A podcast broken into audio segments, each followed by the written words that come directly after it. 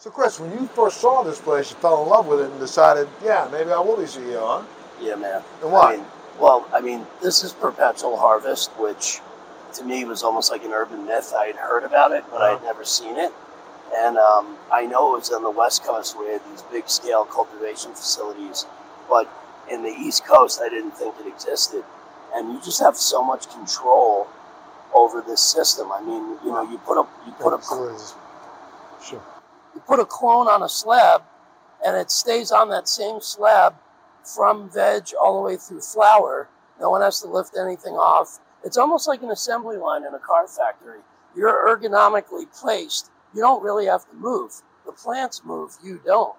And then, you know, as a cultivation nerd, to, to be able to walk down that alley and see every week's different stage of, of flower set. Yes. I've never seen that in real life till I started working.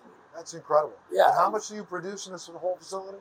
this thing we do right now we're doing three to four hundred a week but once we have the, the the sixth room up we should be doing over 500 pounds a week 500 pounds a week. Yeah. That's crazy. yeah And that's a hundred different. 100 different- yeah yeah and you know if you need to slow down you put a blank table between two rows you want to grow 14 week sativas you pull out the other plants that finish earlier you have complete control over the gr- growth cycle of the plant in this setup That's incredible. It, is, it truly is. I, I nerd out every time I come down here. Wow.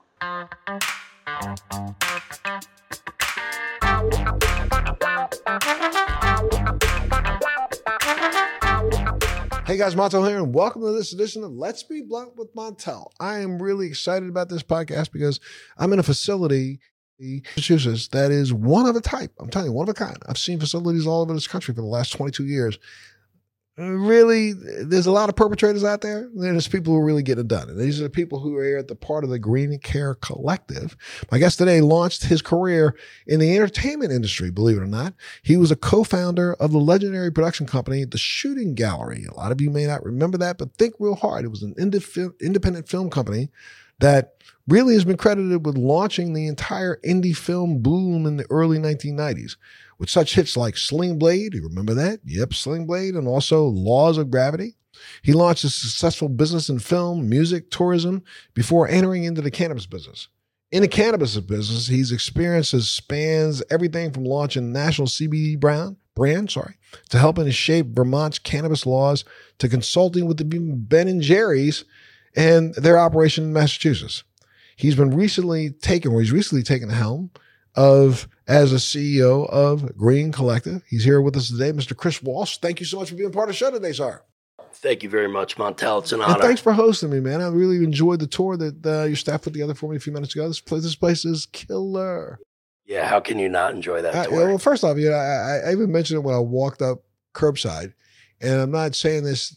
I'm saying this to give you credit. You know, there's a distinct smell that only grow facilities have. I'm not just talking about it's the pot smell. No, I'm talking about it's that residual scrub smell that came through the filters that includes some of the pheromones of the plant, some of the terpenes of the plant. And it's just this nice effervescent, you know, you stand, I like to just stand by your front door and just go, sorry. it's true, though. It's perspiration, inspiration, and terpenes. Absolutely. No ifs, ands, or buts. Let's get to that in a minute. Let's go, let's talk a little bit about you so people know who you are. Where you from? What's your background? Where'd you grow up? Where'd you go to school? So I'm a native New Yorker, born in Manhattan, lived in Manhattan and Long Island until I was about 10. My dad was in the insurance business. So, like all good children of insurance executives, you wind up in Connecticut where all the uh, insurance headquarters are. So, we moved from Long Island to West Hartford, Connecticut. Uh, I went to Ithaca College, but I also took about half my classes at Cornell because they're right next to each other. And um, was into film early on, so did my communications film classes at Ithaca, and then all my humanities and writing and poli sci stuff at Cornell, Gotcha. and didn't have to pay extra for an Ivy League, so I took advantage of it. That's great. My goodness. Yep, it's also where I started growing cannabis. Ah, okay. So you were a cannabis enthusiast as a youth. Yes, yes, yes.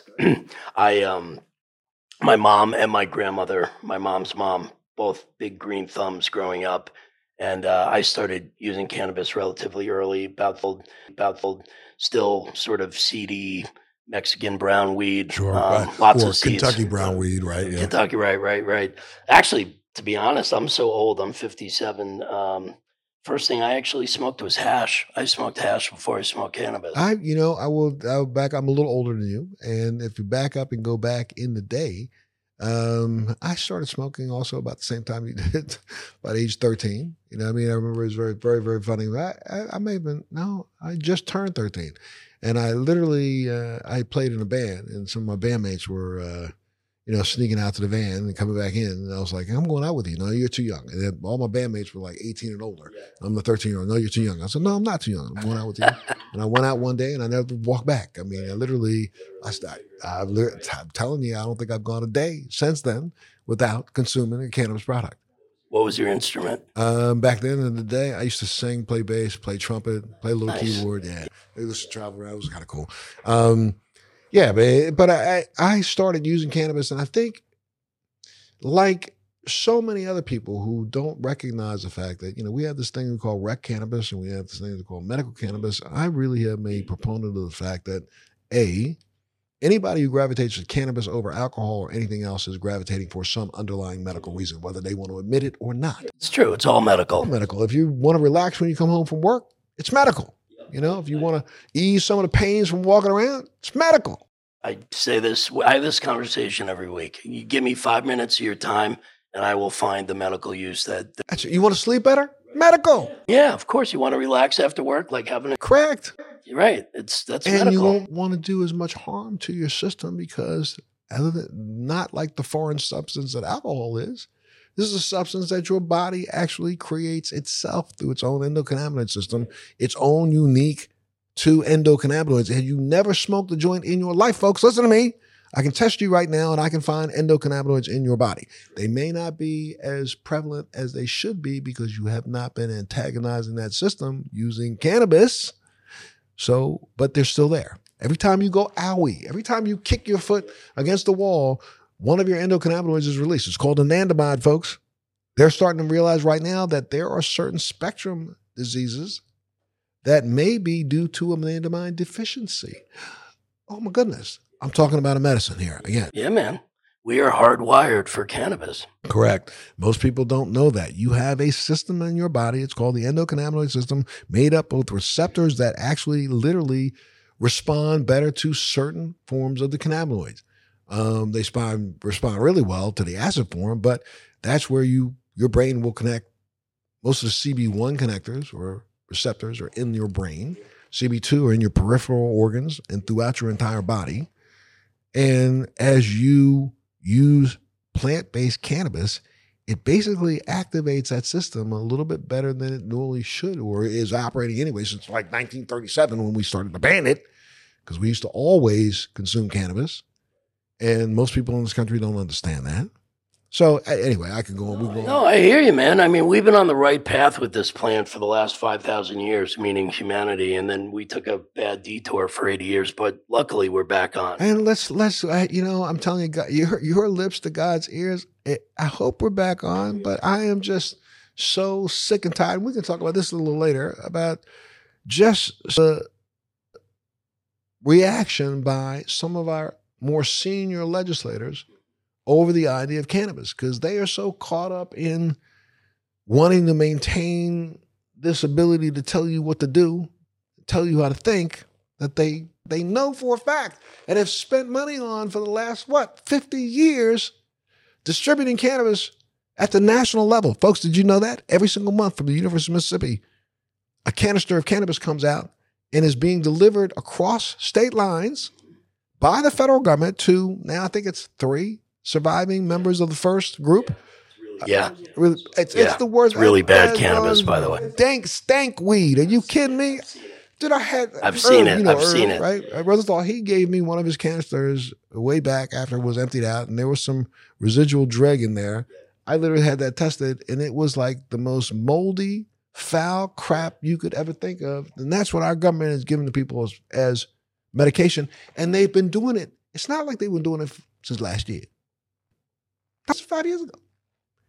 the last 50 years. Excuse me. I mean, it's like, uh, uh, how, how can you not say you believe something works when you've been using our taxpayer dollars to distribute it but you're going to turn around and say it's not efficacious and it shouldn't be made legal. I will say this, and I'm not a conspiratorial person by nature, and a lot of the conspiracies around cannabis I kind of shrug off. The one that really got me though was, um, and it kind of circles back to what you were talking, what we were talking about, where you know I, I don't like the term adult use. I think all cannabis is medical, right? And when you look at big pharma, when you look at the pie chart, pie chart and you see market share of, of what the drugs are that they make and what we're using in this country, anti anxiety, you know, the benzos, 50% of what all the big pharma make. And that's where they're, that that's their bread and butter. You know, uh, saving medication is anything that's anti inflammatory. And they're right. Yeah. But it doesn't have to come in the form of some powder that was made synthetically when we have anti-inflammatory capability right in that plant. I know, but you can't you can't patent it though, right? And that's nor do you need to, or nor should right. you have the right to. Amen. I mean, so I mean, eh, eh, yeah. So anyway, I'm sorry. Yeah. Let's, let's no, no, but but uh, but it's it's it's a valid one when you really look at the economics of it, and that is the one thing where everybody's scratching their head about federal. I mm. know for, I mean, I in my heart, I know that big pharma is the one that's got their thumb on the scale. If, if you don't know that, you need to step in front of the mirror and smack yourself right in the face. How stupid can you be if you do not believe that big pharma has been stopping? The proliferation of cannabis it, uh, it, uh, uh, until they have figured out a way to synthesize some piece of trash that doesn't work so they can get their bucks out of it and make sure they charge you through the teeth for it. Yeah. Pharma will never help. That's the reason why they, they hate us so much because there are countries around the world who are sick and tired of paying their prices who are starting to now recognize that cannabis works. And especially as a geriatric drug. Let's go back to college. What did you college degree in?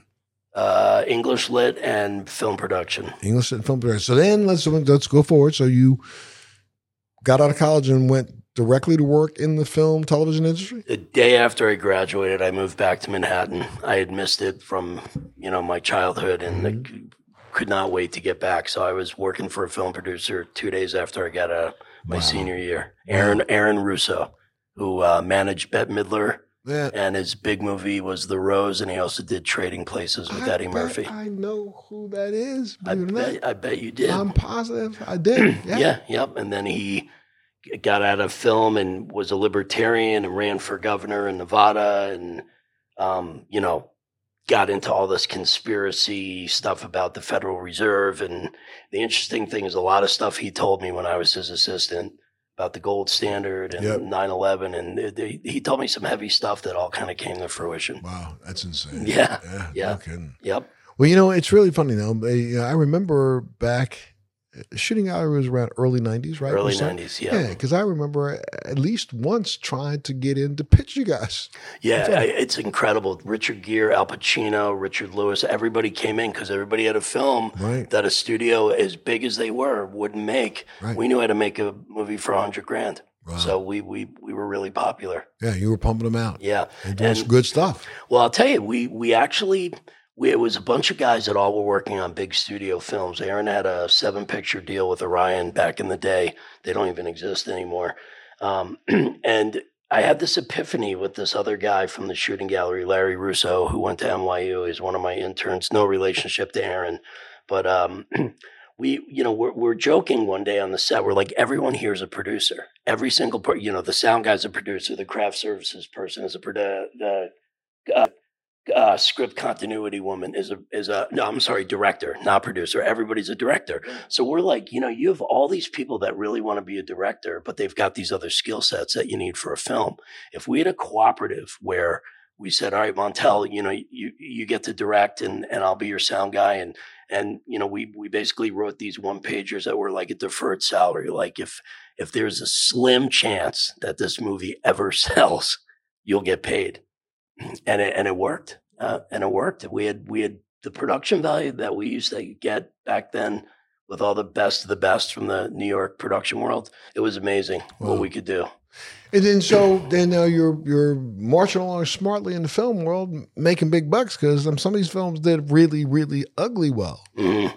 what just twisted you and said, I think I'm gonna go back to home based cannabis? What what made you think about cannabis? Well, I I took a detour into to music. Um, you know, we we were we we were we were rebels, and uh, it was almost like that term "jump the shark." You know, we were the bad boys of indie film.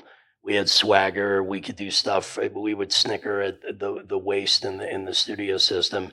And then when we did Sling Blade, we jumped the shark, and mm. Harvey Weinstein got involved, mm-hmm. and Miramax, and talking about five picture deals, and we all sort of wanted different things, and uh, you know, a, a, a, ragtag group of uh, Cowboys, uh, just we couldn't come to an agreement. I saw the writing on the wall. Yep. I segued, started production company, started doing music videos and uh, commercials, and there was actually a lot more money in that than indie film, and a lot more weed, and a lot more weed. Yeah, weed all the time. Yep. Yep. yep and yep. then uh, doing all these music videos, uh, I really started working exclusively with Elektra, and uh, Sylvia Rhone was the head back back then, and okay. and uh, she gave me a lot of work, and so I got to understand the music business from doing all these music videos, and you know I started to see this like the paradigm shift that everybody is seeing, which is that there was no more money in the recorded music; that it was all tickets and T-shirts. Right, that if you right. followed the money, it was concert tours and merchandise. Mm-hmm. So I just said to myself,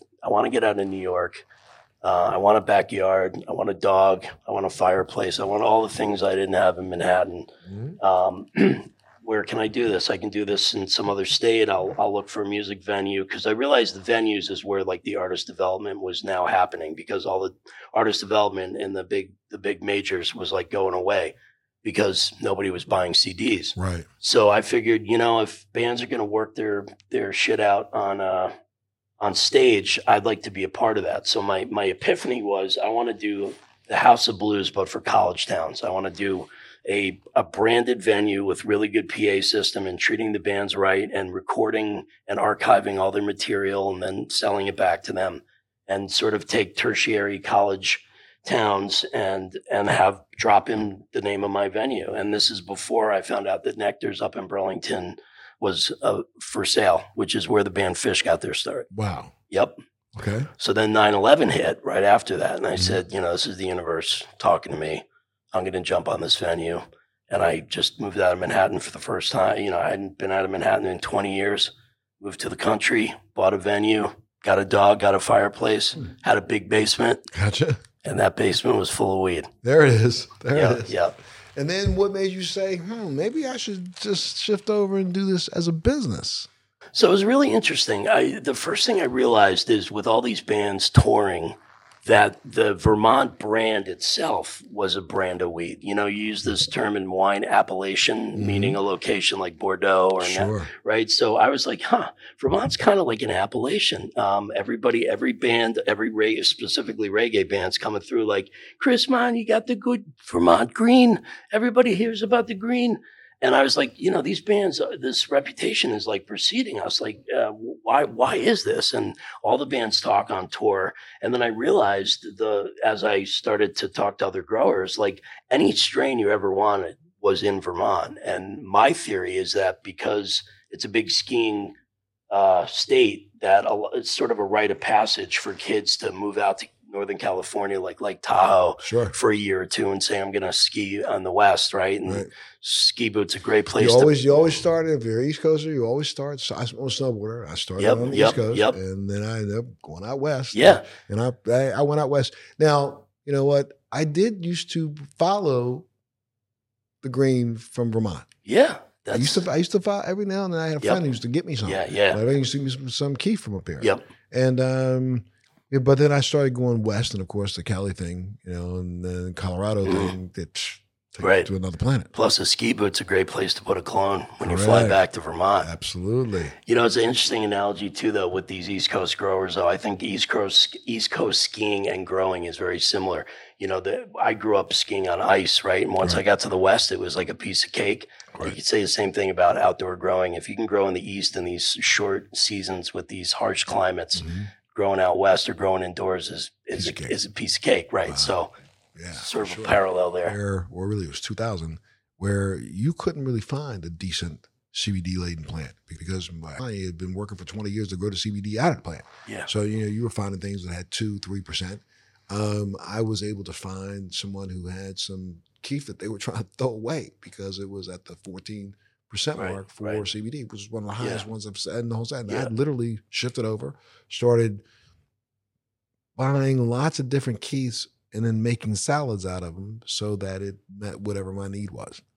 And then once we started doing that, then I decided to venture into the business, started producing some product, and have now, over the course of the last, I don't know, really 14 years, developed out several different SKUs that I'm still working to try to get, you know, move forward. Hopefully, at some point in time, we'll talk and see if we can do something together. Yeah, man. Let's. I. I. Uh, I. I feel a feel a serious connection here, Montel. Absolutely, my friend. I think I think you know, honestly, looking at the way you guys have been approaching it, I I just walked into a couple of rooms with more cultivars than I think I've seen in a single room in this entire time I've been in this industry. We have over a hundred here at Green Care Collective. It's pretty impressive. It is impressive. Yeah. Yeah. Yeah. Yeah. Yeah. We have some. We have some heavyweights. and an understanding of what else we can do with the plant. Right. Because there's so much more. I mean, I, I've, I've said this over and over again. We are no further ahead than the Wright brothers pushing that plane downhill. Amen. I mean, we just first, uh, and and part of the problem is that we're in an industry where everybody is so quick to stab everybody else in the back. Yeah. Where they need to realize that a rising tide is going to lift all boats. Take your time. There's enough. There's going to be at some point in time cannabis, and not just because of its consumption use, will be at least a three to four trillion dollar business. Oh yeah. I give it. I give it. Give it ten years. Once they really, really, really, really, really dial in the fact that cannabis fiber graphene holds more electricity than graphite. There's two publicly traded power companies right now that are looking at making batteries, Right. and those batteries we know would probably work better than the lithium-based batteries. Uh, it's an incredible plant, right? I mean, no matter what. 2,500 different uses. Yeah. So that means that, that give it 40 years, this is going to be four or five trillion dollars. And hundreds of terpenes and cannabinoids that we don't even we don't even have names Don't them yet. even know. No, I know. Can't, can't even begin to understand. That's a great analogy, though. I, I'm going to use that one if you don't Sure, mind. It's absolutely. basically it's where you know air air travel was when the Wright brothers The boy- they were running down a hill pushing the wooden plane. Come Yeah, on yeah, now. no, I know. We got jet engines. Yep. We go Mach 3. It is a great time to be alive, though. It's a great time you to be alive. say. Absolutely. Yep. Absolutely. Yep. And I think one of the things that that you know this industry is in dire need of, and I, I like your take on it. I mean, I think we've done an incredible job in the last 15 years. I mean, come on, to be at a point right now, what I think we are at 39 or is it 40 states and the District of Columbia? Yeah, because Alabama just went Yeah. two weeks ago. Alabama, that's a reality show. come on now. And I'm, and I told you, I'm about to have product in the marketplace in Georgia. Another reality show. Come on now. I I'm can't. It's just a trip. I can't wait to hear It's- about that. It's going to have Mississippi already Yeah. past, I think, medicinal. You know, where Tennessee's probably going to still be another three to two to three years, even though we know that most people don't recognize that, folks. It's really funny. You, when you think about cannabis and you think about the history of cannabis, most people completely ignore the fact that Kentucky, Tennessee was one of the biggest grow areas in America for about 15 years. Yep. That was in the latter part of the 40s, early mid 50s, and early 60s. They had something down there called the Cornbread Mafia. Yep. And a lot of times when people thought up and down the East Coast that that ragweed that you got in newspapers was coming from Mexico, no, it wasn't. The paper came from Mexico, Right. but the weed came from Kentucky. And, you know, that one of the biggest weed busts in the history of America took place in Kentucky. So, you know, this is not something that's just come about in the last 10 years. It's there, but now Kentucky is the holdout. You know, here you got Mitch McConnell goes and changes the law for the, the farm bill because he wanted Kentuckians to be able to be, to grow hemp, but he won't let his people be free and and have access to medicinal cannabis, even. Limited terms in the Senate, ladies and gentlemen. Oh, please! Not only that, but let's. I'm so sorry. I I I really enjoy a phrase. Why can't we demographically lead ourselves? Why is it that this generation has to be led by people? I I ain't knocking age and wisdom. it should be incorporated in every facet of our society. But that doesn't mean we're the ones in charge. Well, it wasn't. You, you didn't get rich being a politician 200 years ago, right? And now that's what eh, you, you can go back to. Watch this. You can even go back to, hmm, go back to 1976. 1976, approximately 50% of our Congress and Senate had worn a uniform. And less than 2% were millionaires. Now, we got less than 3% that have worn a uniform and probably 80% that are millionaires because they took the, the harnesses off. They said, go ahead, buck wild, do whatever you want. You can make deals with anybody. Right. And now we're working for them. And that's the reason why a lot of the decisions that are being made right now are being made. And we can we'll get to that. That's a whole That's another podcast. Correct. Yeah. So now let's talk about you're now here with the Green Care Collective. And what's the goal? What's what's what do you see next couple of years? I'll tell you, I um I just came off that project with Ben from Ben and Jerry's Yes. doing um, B3 where we're using uh, terpenes uh, and low THC to, to give you very specific psychoactive effects. And um, we were going to launch in Massachusetts before we decided to launch in Vermont. And the Vermont adult use program were, was on the heels of Massachusetts. So we were like, you know what? It's my home state. It's Ben's home state. Let's just do it in Vermont.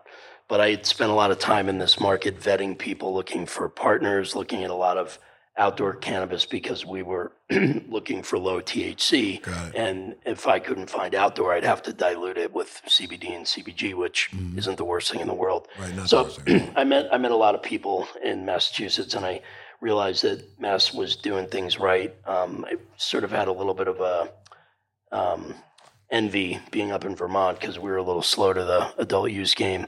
So I stayed in touch with a lot of people down here, and then um, buddy of mine reached out and said, "Hey." Uh, there's this incredible place called Green Care Collective, state of the art facility. They have a lot of their own in house brands um, looking for a new guy that really understands brands, and that's that's kind of how I came up in the game. I was always always making brands, Mhm. um, and I came down here, and similar to you, I had a similar look on my face when I get out of the cultivation facility. I was just like, man, I've never seen anything like this on the. East Coast. I, I thought I was in California or Arizona. I mean, just the scale and uh, the thoughtfulness of the way the building was Absolutely. put together. I mean, this thing is. Uh, I always say it's like a it's like a Ferrari. It's a it's a Ferrari, and you no know, ifs, ands, or buts. and uh, I'm a car guy, so the opportunity to drive a Ferrari was was extremely tem- tempting. Um, I you know really impressed with the staff, very impressed with the genetics, um, the infrastructure. I mean, this thing's just built for speed and inexpensive flower and just huge potential. And It- it- again, because you're just scratching the surface, there we have not even again. I've only yet begun to fight. You know, one of those crazy old statements. Yep. I mean, truthfully, eh, eh, you still got a blank canvas. totally, and that's exactly what it is. you know? Absolutely, and there there are ways to do. There are there are delivery systems that are just waiting Yeah. to get on the show. Yep. And you know, I'm excited about the fact that there's an opportunity. Maybe you know, let's let's we ought to sit down and chat about a few of those because I can tell you, I got some game changers. Well, we uh, we got a bunch of stuff offline to chat about. Cool. Yeah, man. Sure. Absolutely. So, so you know, and, and then in my career, I had had a couple successes back to back, and I think I was getting a little fat and lazy and complacent.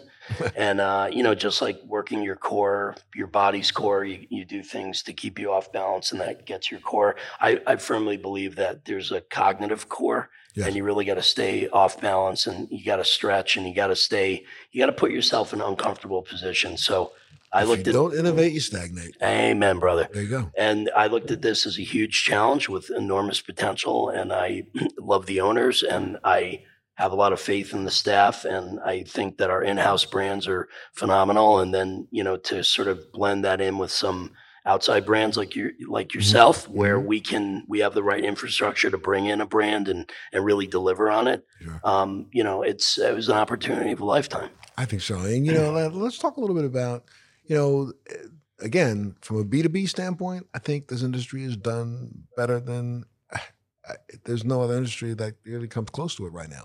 I mean, we know for a fact that this was the fastest growing industry in America, and uh, what we did over 25 billion dollars in sales in 2025.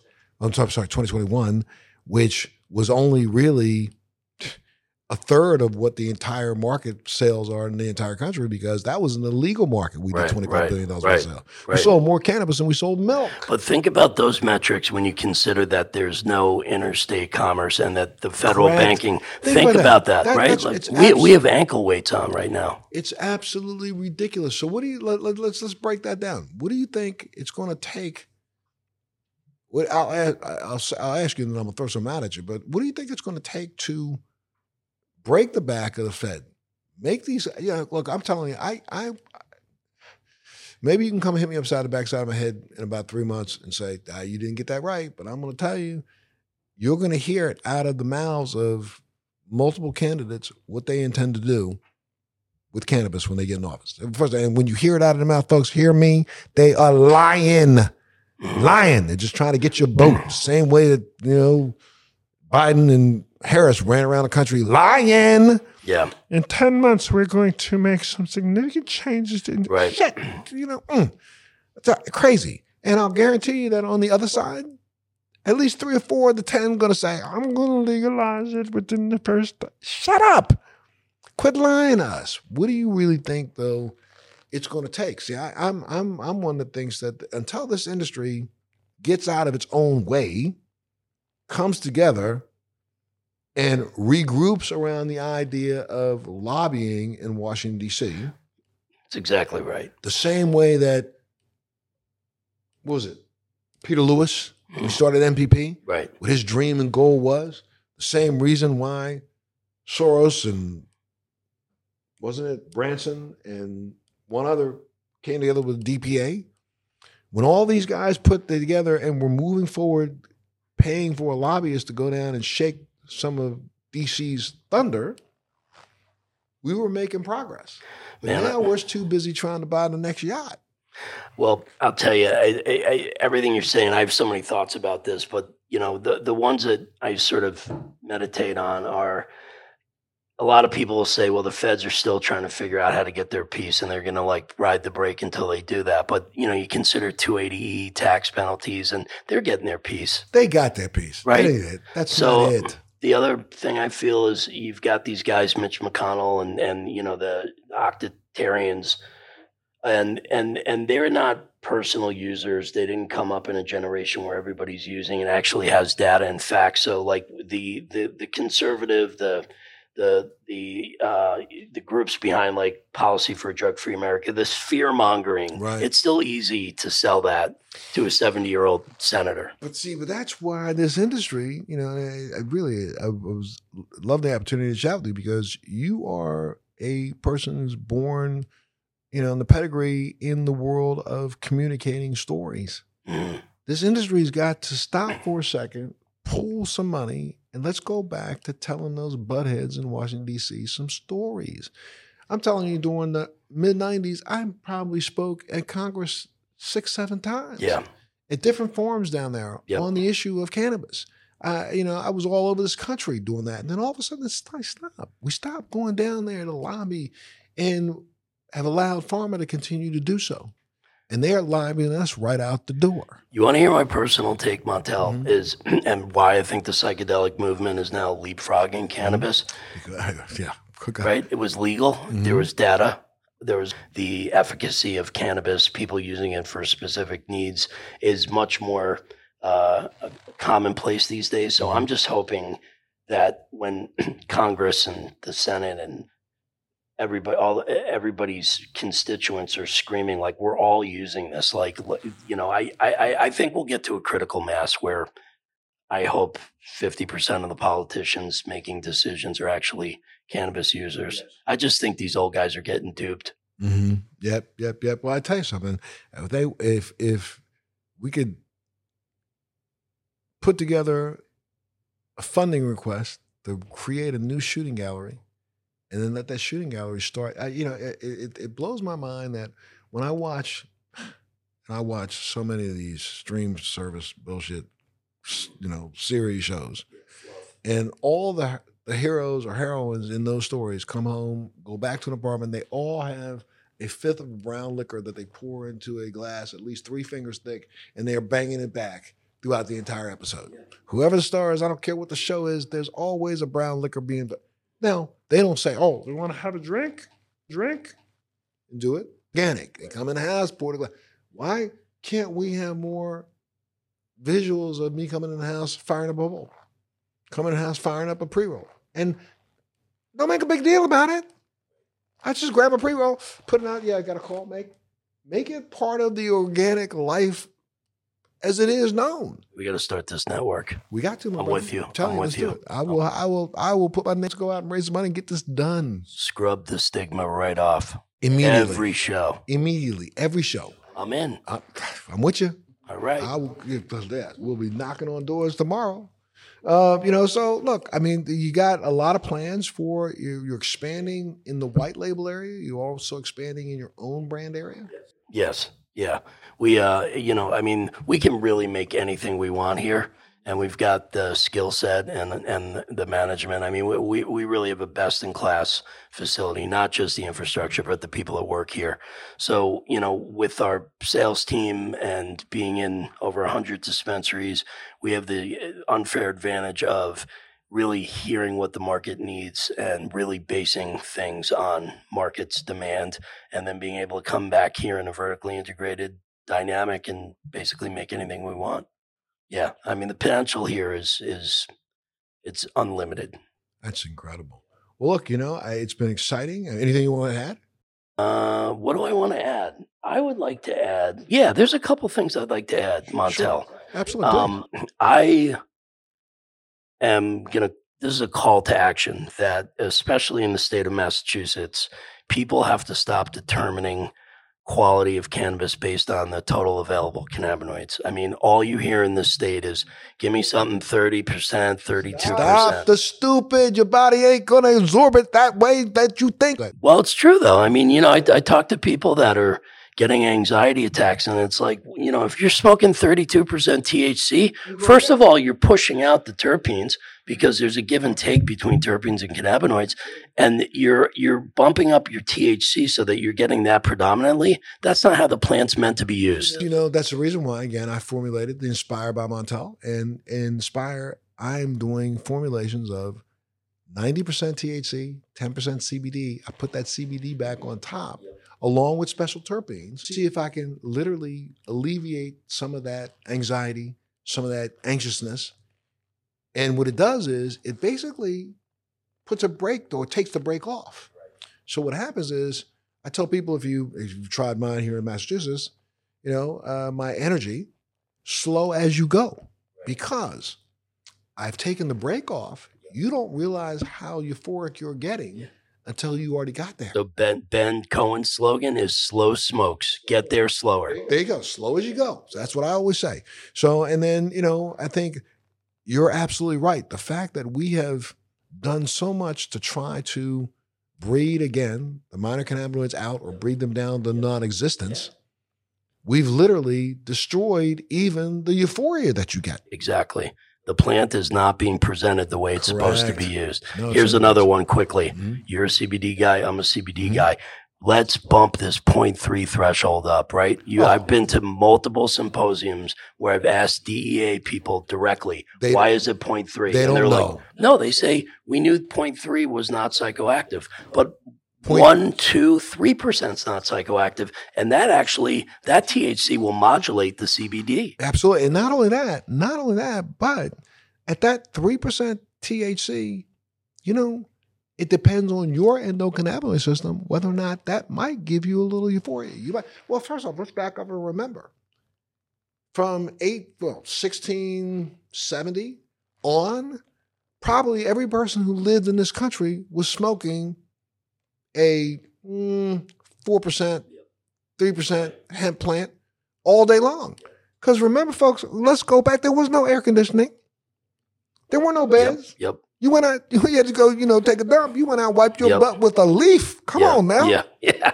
So the truth is, we always consumed hemp to deal with just our environment. You know, I think there's a, you know, a supposed, we don't know if it could be anecdotal or it's true, but, you know, there's a, a statement attributed to Jefferson as having stated that you know, the one of the best things in his life was sitting on his back porch smoking a hemp cigarette. Yeah, yeah, we all know what that means. Correct. I got one more for you, Montel. Do I have time? Yo, you certainly This one's the most on now. important. Most important. Yes. Why is there not a single cannabis control board in any state that is incentivizing organic growers? Why don't you get 50% off your license if you prove that you're going to grow organically, considering the horrible carbon footprint of cultivation? Let me tell you something. That's one of those missions that we ought to get on, my friend. It's astonishing to Get me. on it. I'll get on it with you and let the world know. It's time for us to start paying attention. You're doing God's work. So you said. So look, thank you so much for being here. I'm speaking with Chris Walsh, who is the CEO of Green Care Collective in Massachusetts. These guys have products in what, well over 100 dispensaries Yeah, in and, Mass? and climbing every week. Get. Yep, we love you, Montel, and uh, we got a lot of other good products coming out. And anybody coming to Massachusetts, I will give you a personal tour. Come on by GCC in Millbury, Mass, and uh, we will take you on a tour. Absolutely. Knowledge is king. Make sure you tune in to the next Let's Be Blunt with Montel. Thanks for joining me on Let's Be Blunt with Montel. Please make sure you're subscribed and hit the bell to be notified when new episodes post each week. We'd love to hear your feedback also, so please send us your comments.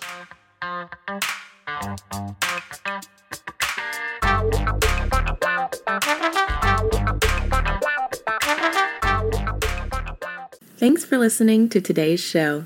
To check out more great cannabis podcasts, go to podconx.com.